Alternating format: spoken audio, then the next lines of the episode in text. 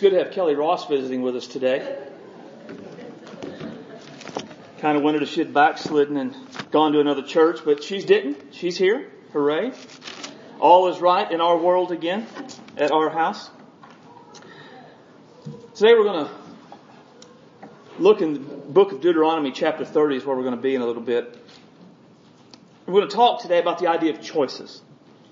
Right? And we make choices every day.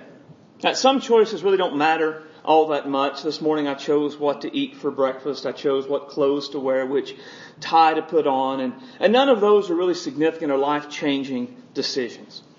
Other choices, they are significant and they can have long-term effects on life. Do I go to college? And if so, where? What career do I choose? Who will I marry? Where will I live? These, these are life-changing choices. But then, even beyond that, there are choices that we make that matter for eternity. The big one being, what will we do with Jesus Christ? Right? That choice determines how we live our lives right now and where we will spend eternity. In our text this morning, Moses calls on the people to make that kind of a life altering, eternity settling choice. Open your Bible to Deuteronomy 30 verse 11. It's where we're going to start. That's page 162 in your Pew Bibles. And when you find that, I'm going to ask you to stand to honor the reading of God's Word.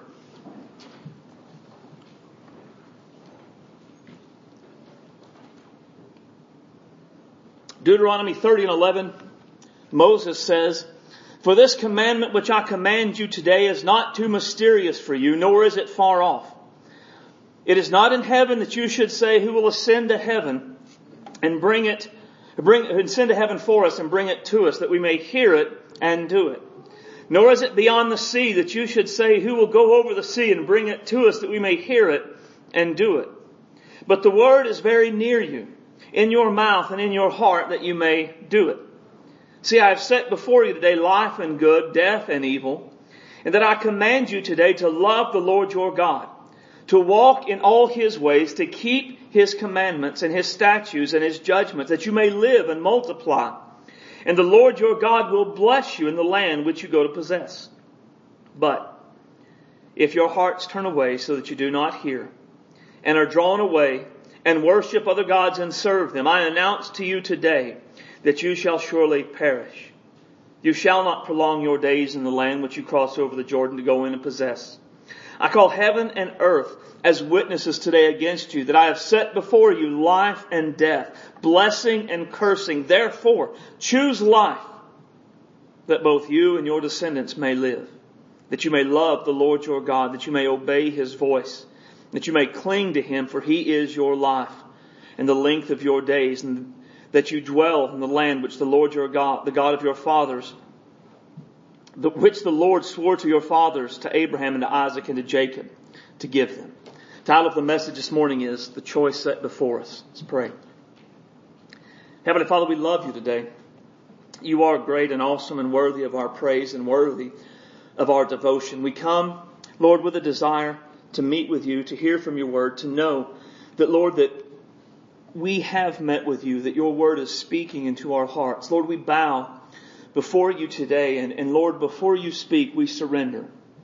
We surrender our minds to, to just receive what you have. We surrender our ears to hear what you have for us. We surrender our hearts to fully embrace what your word says.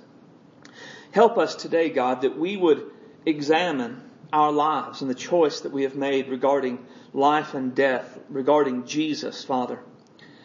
Lord, if there are people today that are here that have never turned from their sin and never embrace Jesus as their Savior, Lord, you make that very clear today. Holy Spirit, come and just take the word and speak it to hearts and minds and, and, and use it to break down strongholds that, that have been erected to keep people from Jesus Christ, so that every thought can be brought captive the obedience of Christ. Holy Spirit, use the word like a light today to dispel darkness in minds that, that we could see the glory of God in the face of Jesus Christ. God, today that we would feel the weight of this passage and we would feel the weight of your word and that we would see how serious and how urgent it is for us to make the choice to choose Jesus. Fill me with your spirit, give me clarity of thought and clarity of speech, and help me not to be a hindrance in any way today to what you want said or what you want done. Have your way in our hearts, our lives. We ask in the mighty name of Jesus Christ, our Savior. Amen. You may be seated. Now, around 40 years before this passage, Moses had led God's people out of slavery to Egypt toward the edge of the promised land. At that time, the, the Israelites rejected God's promise and they refused to take possession of the land. Their rebellion and their disobedience led to an entire generation of rebellious adults to wander in the wilderness till they died. After all had died except for Moses, Joshua, and Caleb, they were led back up to the edge of the promised land again. Moses is near the end of his life. He is about to pass the, the torch of leadership on to Joshua and then he is going to die. So he uses his last moments, his last time, to give final instruction to the people that he has led for many, many years. And really all he's basically doing is restating to them the law that God had given and that they had agreed to, that they had made a covenant with God that they would live according to God's way. And he is reminding them of this and calling on them to be faithful. Because time was short for him and they were about to enter the promised land, there was not time for small talk or chit chat. Moses used the precious little time that he has to point them to the things that mattered most. And as he neared the end of that message, he reminds them that they have a choice to make. That he is setting before them the way of life, the way of death, the way that is good, and the way that is evil and then they will have a choice to make. They will have to choose. Will they choose life and follow God or will they choose death by ignoring God? The choice that Moses gave to the people then is basically the choice that we have today. Just as it was in Moses' day, it is a life altering, eternity deciding choice. It is a choice between life and death, between good and evil. And it is a choice that we will make. I mean, when you look at what Moses says, he doesn't offer a third choice. They can choose life or they can choose death, but there's not an in between. They don't get to, to not choose and, and look at each one and determine which one it's going to be. They must choose one or the other. And that's the way it is with us as well. So the, the key thought for today is that I will choose life or death. Right? Every one of us in here, we will choose. And the choice we make, it will be a choice of life or it will be a choice of death. For these are the only choices there are. Today I'm going to show you three truths about the choice that we all have to make. And then I'm going to urge you to choose life by surrendering your life to Jesus Christ. Truth number one about the choice we have to make is that the message is understandable. Moses starts in verse 11 by saying this command, commandment which I command you today is not too mysterious for you, nor is it too far off. See, the choice they're making about life and death, it's based upon the message Moses has been preaching. Right? And what Moses wants them to understand in verses 11 through 14 is they understand the message. Right? That this message is something that they already understand. For them, they had heard the message all of their lives. This is the generation that grew up wandering in the wilderness all of their lives. They had heard this message repeated for the last 40 years. They understood the choices. They understood what was at stake. They understood everything they need to understand about the message. And so they must choose. In verses 11 through 14, he, he assures them in a variety of ways that they can understand the message and that they have everything they need to make the right choice. In verse 11, he says, the commandment that I, which I give you today, it's not too mysterious, nor it's too, nor is it too far off. And he's saying, it's not too hard for you to understand. Right? It's not too high mountain that you can't comprehend it. You, you understand the message. It's clear in your mind. He says in verse 12, it's not in heaven that you should say, who will ascend to heaven and bring it to us that we may hear it and do it. Right? He says the message has already been given. You've already heard it. There's, there's no new revelation that you need in order to make this choice today. Right? You don't need to, to wait for a prophet to come along and say, well, what about this? Or thus says the Lord. You have the message. It's already right here. He says in verse 13, nor is it beyond the sea that you should say, who will go over the sea for us and bring it to us that we may hear it and do it. Right? The message was right there with them.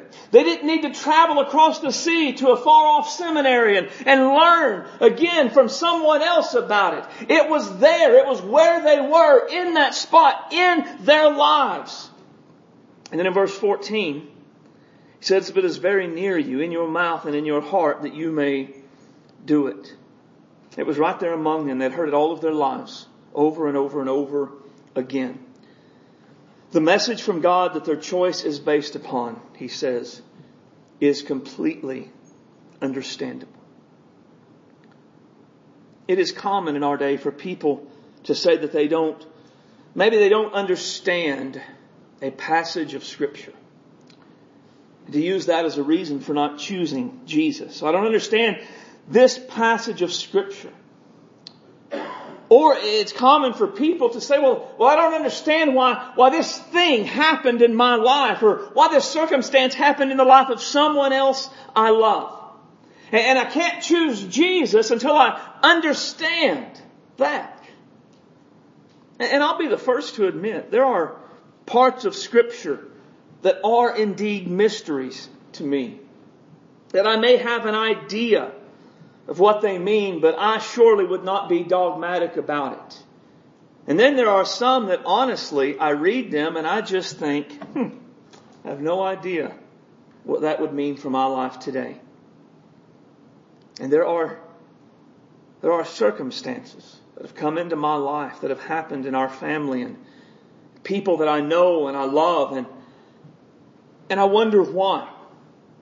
And I have absolutely no satisfactory answers. I just don't have the answers. But, but here's the thing. The passages of scripture that I don't understand, that, that maybe you don't understand, they are inspired by God. They are, they are important. They do have some meaning for us but they aren't the main message of Scripture. And while there are circumstances that come into my life and have likely come into yours or someone that you love that we don't understand and they're real and they're problematic and we don't understand them. The reality is they aren't the main issue that we have to nail down. Right? The primary message of scripture and the main issue that we all have to nail down is Jesus. What am I going to do with Jesus? That is what matters most. this is the most important message of scripture. For God so loved the world that he gave his only begotten son that whoever believes in him should not perish but have everlasting life. For God did not send his son into the world to condemn the world, but that the world through him might be saved. He who believes in him is not condemned, but he who does not believe is condemned already, because he has not believed in the name of the only begotten Son of God. That's the main message of scripture. That's the primary issue that we have to nail down.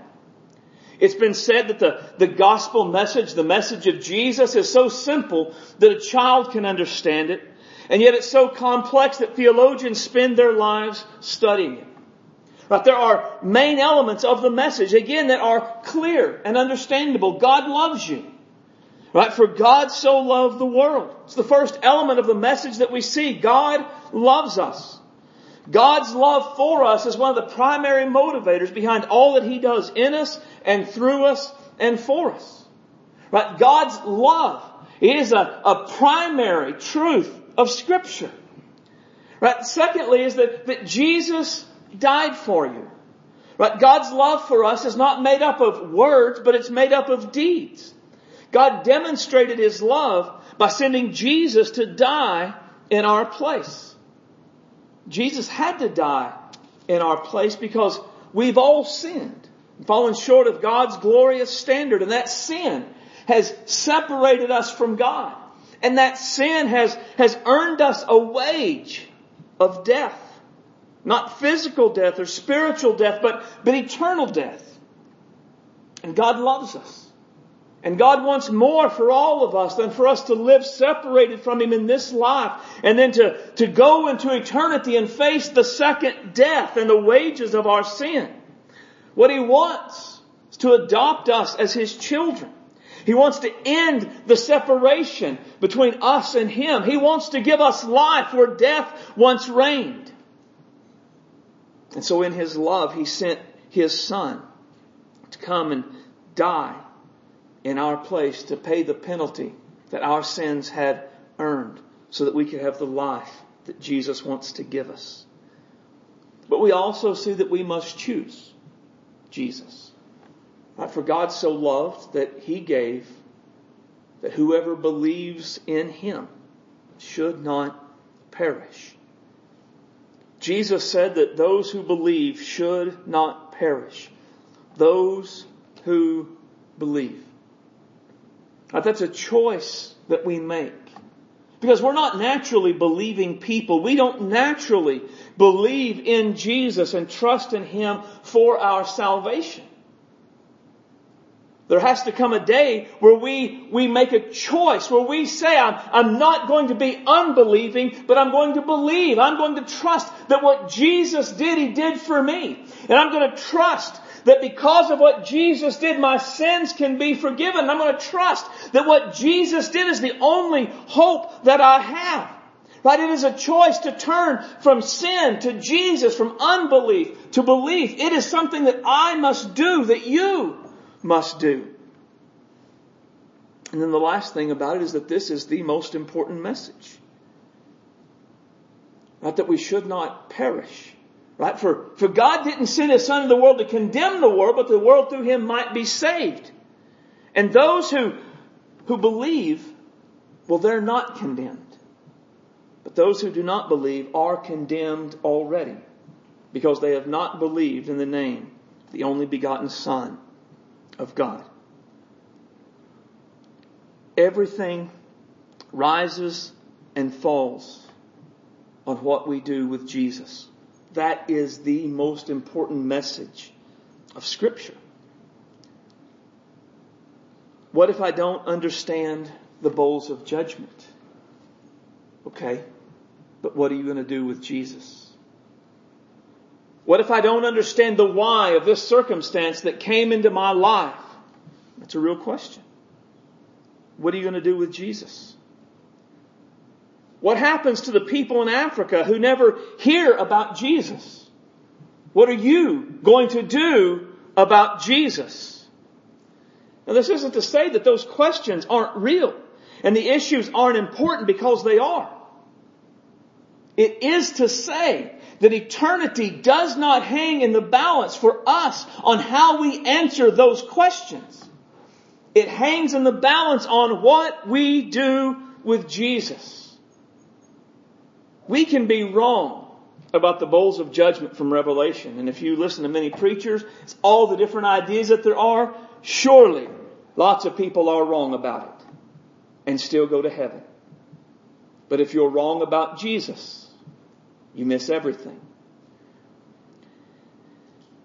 You can be wrong about the why of a circumstance that came into your life or the life of a loved one.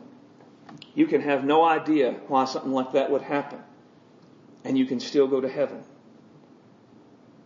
But if you're wrong about Jesus, you miss out on everything. You can be wrong about what happens to those in far reaches of the jungles that never hear the gospel, and you can still go to heaven. But if you are wrong about Jesus for yourself and your life, then ultimately it doesn't matter what happened to the people in Africa for you have missed out on everything yourself. You have chosen death, and you will face the wages of your sin. There will always be things we don't understand. There will always be passages we can't explain. There will always be questions that we have. There will always be circumstances that don't make sense to us. There, there just will. And I think, I think that makes sense. Because just think about, think about in, in the human world. Think about your spouse. How long have you been married? Do you understand everything that they do? Do you understand everything about them? Think about your children. You've known them since they were born. Do they always make sense to you? You've seen virtually everything that's happened in their lives. Do they always make sense to you? you, you those of you that are teachers, going back in just a few days. Woohoo! How many classes of children have run through your classroom? How many hundreds of kids have you taught? Do you always understand everything the kids in your classroom do? If we can't understand children and our spouses that are like us, how in the world can we understand a great and an awesome God that is other than us? We are never going to fully comprehend God. His ways are higher than our ways. His thoughts are greater than our thoughts. Do not miss Jesus because of something over here that while important and while significant is not eternally important and eternally significant. My friend, the message of Jesus is the most important message and it is understandable. God loves you. Jesus died for you. You must choose Jesus. Everything rises and falls on that.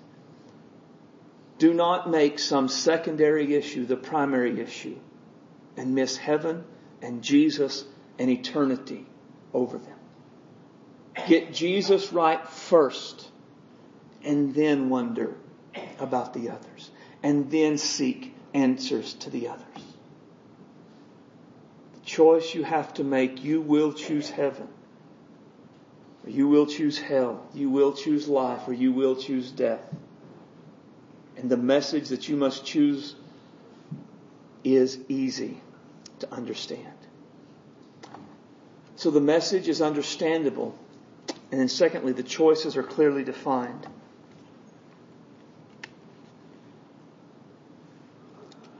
Moses explained to the people that the choices that are laid before them and the consequences for each choice are clearly defined. I have set before you, he says in verse 15, life and good, death and evil.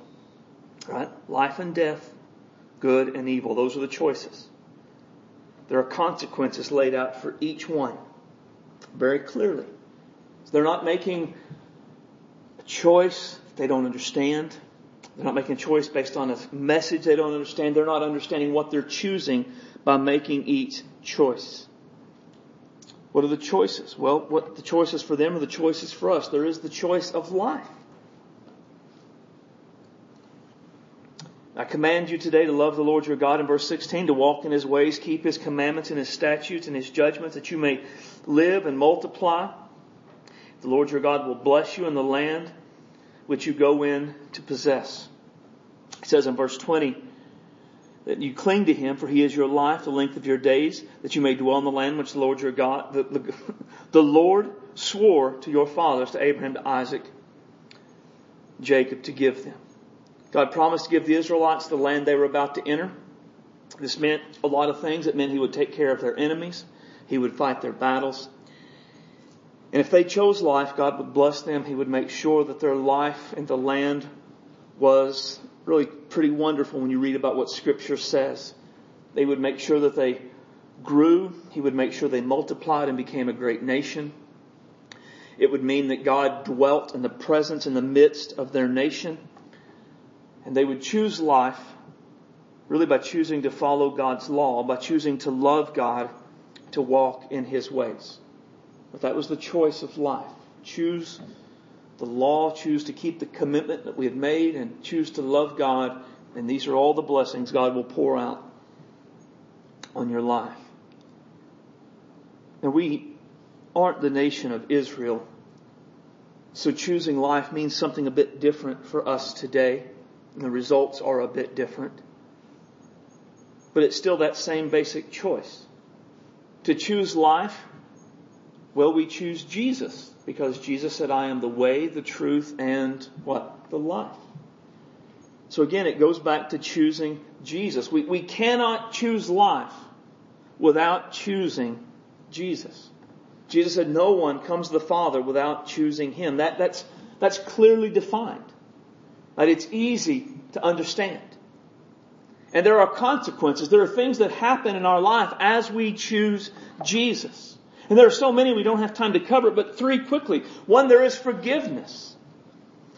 It says in the book of Acts that, let it be known to you, brethren, that through this man is preached to you the forgiveness of sins, and by him everyone who believes is justified from all the things which you could not be justified by the law of Moses. That forgiveness of sins is found in Jesus alone. Now the idea that it can't be found in the law of Moses is significant. Right? Because what that means is that for the Israelites that he was talking to, that they could not keep the law well enough, and that included make sacrifices well enough to atone for their sins, to take them away. Now, what that means for us is we cannot do enough good deeds to roll back our sins. Right? At the end of time, God is not going to look and to say, well, you did 10 million good things and 8 million bad things. Wow, you made it. You, you cause forgiveness for your sins. That's not how it works. There is no forgiveness in the works of the law. There is no forgiveness in morality and trying to do good things. There is only forgiveness in Christ. But in Christ, when we are forgiven, God considers us to be righteous. We have the righteousness of Christ in us. In Christ, when we are forgiven, we are freed from condemnation. There is no condemnation for us in Christ Jesus. And in Christ, when we are forgiven, we are brought into a right relationship with God. We are reconciled to God through Christ. And now we can know Him and love Him and experience His grace, His goodness, and His blessings in our lives. There's also peace when we come to Christ we choose life. Jesus said, peace I leave with you, my peace I give to you. Not as the world gives do I give to you. Let not your hearts be troubled, neither let it be afraid. This world is almost geared to steal peace. If you watch the news, and I won't chase this rabbit trail much, but if you watch the news, it doesn't matter which station you watch, which, which side of the political aisle you watch the, the news. It's all geared to do one thing, isn't it? It's geared to steal your peace. It's geared to make you angry. It's geared to upset you, to make you afraid. Oh my gosh, this politician has done that. End of the world. Economy collapsed. Overrun. We're gonna die, probably. Right? Oh, and so all news is trying to make us terrified and afraid and keep us up at night. And we, we better support this politician and we better vote for that party or it's the end of the world as we know it. And that's all it's ever going to do. I mean, it's done this for years, but now it's on 24 hours a day and on every social media outlet that you can find. And so constantly we're barraged with messages that are geared, intentionally geared to steal our peace. But how do we overcome that? You don't overcome it by watching the other news cycle or the other news agency, right? Because they're just going to irritate you in a whole different way. You, you don't overcome it by turning the news off and not watching it because then you're worried about what's going on. Right? The only way to keep all of that from stealing your peace, it isn't by buying in and doing what they say.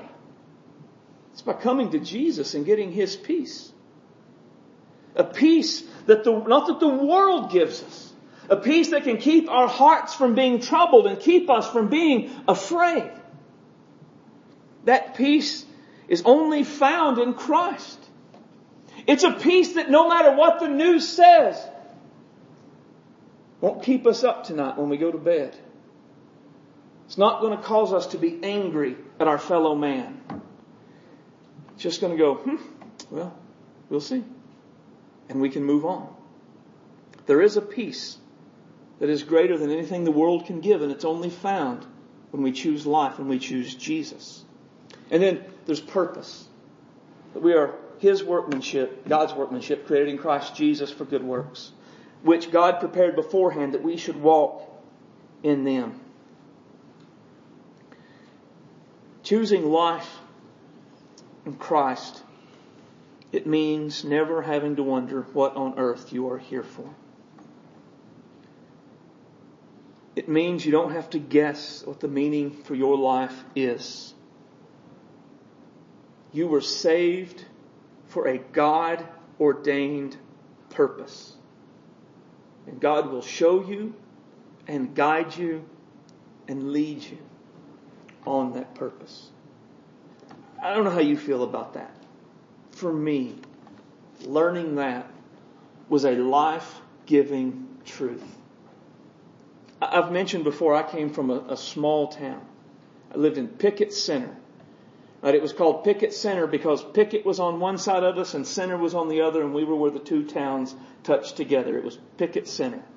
The only thing in Pickett Center that was even remotely interesting was we had a guy that was a big hunter and fisherman, and he liked to go catfishing. And he would get his catfish, and when they were big, does anybody remember know what you do when you're when you're a country person and you have catfish heads? You put them on the fence post. So there was a mile and a half of fence posts with fish heads in various stages of decay. That's the only thing in Pickett Center, Oklahoma that was interesting. I mean, there's just nothing there. So to realize I had a God given purpose, that God, God, looked down in Pickett Center, Oklahoma, and saw me. Said, I have something I want that boy to do. I mean, that was, that was significant. That was life giving to me. There is something that the God of heaven created you to do, saved you to do. How, how awesome is that? Now, we find this purpose, and we'll never find the purpose apart from choosing Jesus. We'll always fall just shy God's purpose for our lives. All this and, and, and much more. It's ours when we choose life in Christ. So while there is the choice of life, though, there is also the choice of death. Set before you today life and good, death and evil. Moses not only wanted them to understand how great the choice of life was, but how awful the choice of death was. And he wanted to be perfectly clear that when he called it the choice of death, he wasn't being dramatic, wasn't clickbait. It really was a choice of death. The consequences that this choice brought into their lives would be so severe, it literally ended in death. They would be conquered. They would not prolong their lands, their days in the land. Their crops would fail. They would be conquered. They would be taken away from their land and taken to a land that was not their own. Other places it speaks that they would end up being forced to serve gods that were not their own. These were the consequences, the choice of death. But what I thought was most interesting, and we'll get to the consequence of the choice of death in our life. But what I found most interesting was verse 17.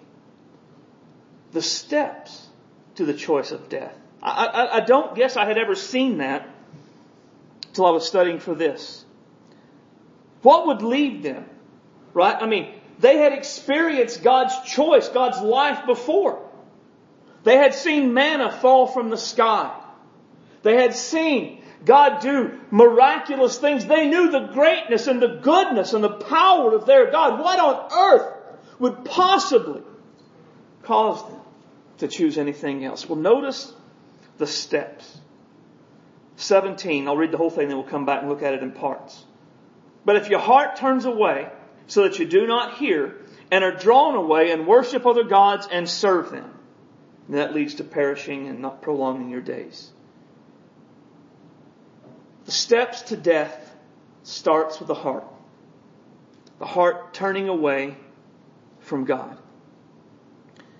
And hearts turn away from God when anything is more important than God. And anything really could be anything. It could be pleasure. Right? The heart that is turned away from God to pleasure is seen when this pleasure is something I'm going to do no matter what. I don't care what the Bible says. I don't care what others think. This pleases me. And so I'm going to do it. It could be a relationship. And it could be a relationship that's not necessarily inherently sinful. It's just one that keeps me from my service and my devotion to God. And what happens is I become so attached to this relationship that nothing, not even God, will come before it. My heart could turn away from God toward a job or pursuit of success. Achieving worldly success can become the driving force in our lives. And we would say, well, well, I'm not really abandoning God. I'm just putting devotion and service to Him on the back burner until I arrive. And, and once I, I achieve this success, then I'll come back. Could be self. I think self is likely the biggest culprit of turning hearts away from God. All of the others, in fact, I think would probably fall under self, be rooted in self. Self draws my heart away from God when I'm going to do what I want to do no matter what. My will, my want, my desire. When that takes precedent over what God has said, what God wants, what God desires, self is drawing my heart away from God. But once the heart is, is drawn away, then you do not hear. The ear stops hearing. Once the heart has decided it's going to do what it wants to do, the ear stops listening to anything that contradicts that desire. You see this all the time. Pick any of the examples I just gave. Find someone following if their heart's turning them away. Show them what scripture says. And they'll respond by saying, but you don't understand. Well, but, but I feel. But I, I read something that, that said that's really not what the Bible meant. Well, I, I just don't believe the way that you believe. Who are you to judge me? All of those things the responses that show an ear that has stopped hearing because the heart has turned away from God. And then once the heart turns away that you do not hear, you are drawn away. In their case, worship other gods and serve them. The actions of the life follow. The life demonstrates what's going on in the heart. Always. Always. You could say that the life demonstrates often what the word, what the mouth will not say. Not many people will say that they have turned away from God. They rejected listening to His word. That they have chosen death rather than life. But their life, their, their life will declare what their mouth will never say. someone ignores what God's Word says about something they're doing, make no mistake, they have chosen the way of death. Their hearts are turned away, they're refusing to listen, and their lives are following. The life demonstrates what's going on in the heart. Always. And just as there are lots of great promises for those who choose life, there is a certain promise for those who choose death. It's something that's hard, hard to grasp, hard to accept.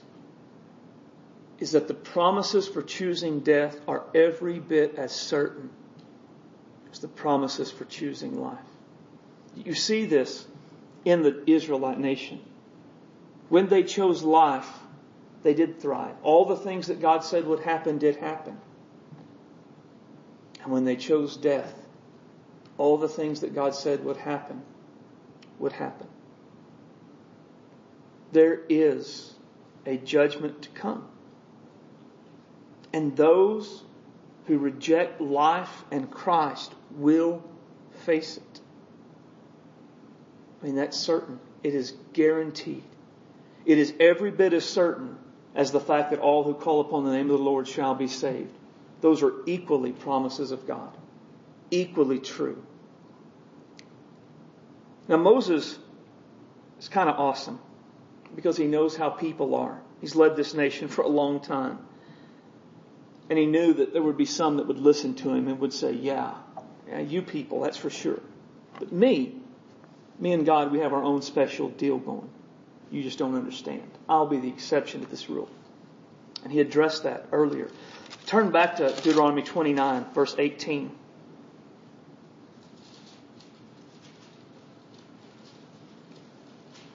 Look at what he says. So that there may not be among you a man or a woman, a family or a tribe, whose heart turns away from the Lord our God to go and serve the gods of these nations. There may, that there may not be among you a root of a root bearing bitterness or wormwood. And so it may not happen that when he hears the words of this curse, that he blesses himself in his heart saying, I shall have peace, even though I follow the dictates of my heart. As though the drunkard could be included with the sober. The Lord would not spare him, for the anger of the Lord and his jealousy would burn against the man. And every curse that is written in the book would settle on him, and the Lord would blot his name out from under heaven. And the Lord would separate him from all the tribes of Israel for adversity, according to all the curses of the covenant which are written in this book of the law. Essentially what Moses says is, don't think you'll be the exception, because you won't. Everyone chooses, and we choose life or we choose death. And if we choose death, we get all of the things that go along with that. And we will not be the exception for any reason. The message is understandable. The choices are clearly defined. God wants you to choose life. Moses writes, I call heaven and earth to witness today against you that I have set before you life and death, blessing and cursing. Therefore choose life that both you and your descendants may live. Choose life. That, that's God's desire. God did not draw them out of Egypt, protect them and provide for them all this time, only to get them up to the edge of the promised land, turn them loose and go, I hope they fail so I can pour out judgment and condemnation upon them. God chose them and He called them and He led them and He protected them and He provided for them because He wanted to bless them. He wanted to show His greatness on their behalf. He wanted them to choose life. And God just as passionately wants us to choose life today. I mean, you look at the cross and what Jesus endured, does it make sense? that God would send Jesus to suffer all of that on our behalf just to secretly hope we would not choose Jesus and be saved. What a horrific thought that would be. God's desire. It is that we would choose life. And, and I can show you from scripture that you're alive today because God wants to give you another chance to choose life. Peter writes, The Lord is not slack concerning his promise, as some count slackness, but is long suffering toward us, not willing that any should perish, but that all should come to repentance. Peter's writing about Jesus' return the judgment that comes. He makes several points. One is that judgment is coming. But for now, Jesus delays that return. And that delay is intentional. It's not accidental. His delay is an expression of His desire for people to choose life. See, when Jesus returns or He calls us home, it's over. I mean, once the eastern sky splits, eternal destinies are set at that point. There is no turning back. There is no changing our minds. Once we, we die, eternal destinies are set. There, there is no changing our mind. There are no second chances after the return of Christ, after death. We have time in this life to choose life, to choose Jesus. And so Jesus delays so that every new day is an opportunity for someone who is choosing death to choose life, to turn from their sins and live. He's doing that because Peter says he is long suffering toward us. He's patient. Doesn't fly off the handle and bring the hammer down. You know, to hear the world tell it, our God is just angry, looking for a reason, ready to, to smite us at the least provocation, harsh, judgmental, angry. And yet, if that were the case, God would smite us. He would judge us the moment that we sinned. He would call us to account immediately. But He's long suffering toward us and He doesn't. And so He gives us day after day, time after time to turn from sin, to choose Jesus. If you have never trusted in Jesus for your salvation, I can say with absolute certainty that God gave you this day to give you an opportunity to believe in Jesus and be saved. Every day that God gives you, it is God saying, today is another day. Choose life on this day. God's desire is that we would all choose life. But it is our choice to make. And whatever choice is made, you will be the one to make it. Something that I think is so hard for our blame culture is that you and I, we are completely accountable responsible for our choice.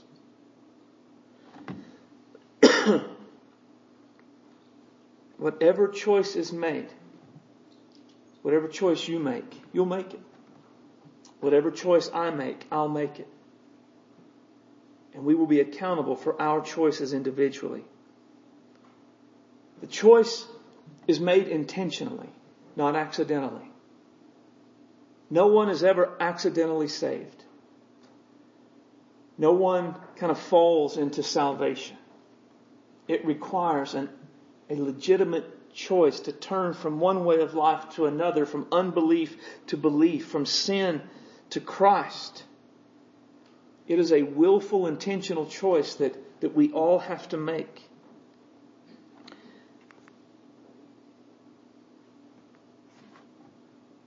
And the final truth with this, it is that not to choose life through Christ, that is to choose death. Because those are the only two choices there are. Scripture always brings us to the place where we have to make a decision. Will we believe it and follow it, or will we not believe it and reject it?